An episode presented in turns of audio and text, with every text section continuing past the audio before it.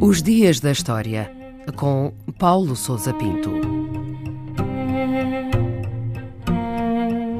6 de setembro de 1620, o dia em que partiu de Inglaterra o navio Mayflower. Foi nesse dia que o navio Mayflower deixou finalmente o porto inglês de Plymouth em direção ao continente norte-americano. Uma primeira partida em agosto foi abortada devido ao mau estado do navio que o acompanhava, o Speedwell.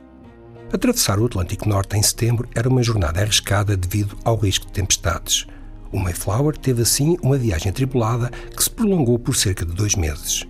A 9 de novembro atingiu finalmente o seu destino, não exatamente a foz do rio Hudson, que era o local previsto, mas a região de Cape Cod.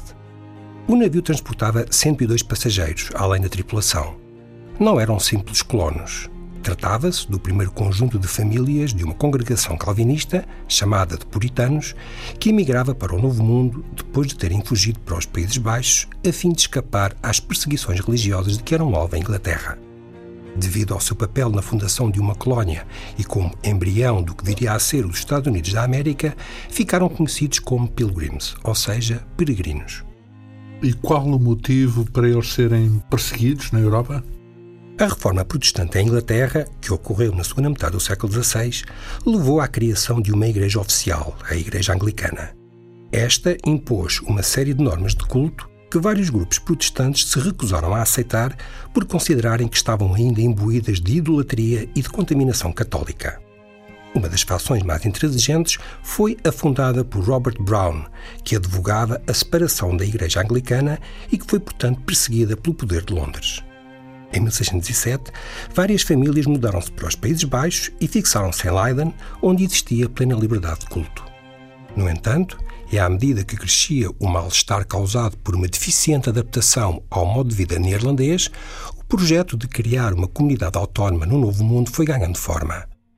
Depois de um complexo processo de negociações e de aquisição de direitos de fixação no continente norte-americano, os líderes da comunidade decidiram adquirir os navios e os materiais necessários para a viagem, que teve finalmente lugar em 1620. Pode-se falar numa viagem de sucesso? O desembarque inicial foi feito junto a Cape Cod, mas a exploração da costa levou-os a fixarem-se definitivamente no local que ficou conhecido como New Plymouth, onde fundaram uma colónia. As condições eram terríveis, uma vez que às doenças contraídas durante a viagem juntaram-se os rigores do inverno. Calcula-se que metade dos passageiros tenham morrido nos meses seguintes.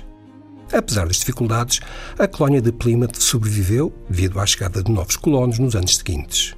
Manteve a sua autonomia até 1692, data em que foi integrada na nova província da Baía do Massachusetts.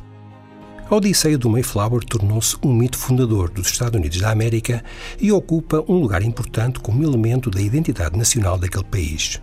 Isto prende-se com o pacto assinado pelos passageiros ainda antes do desembarque em terra e que incluía princípios democráticos considerados como o embrião da futura Constituição norte-americana, mas também com a consagração da imagem da América como terra de liberdade cívica e religiosa.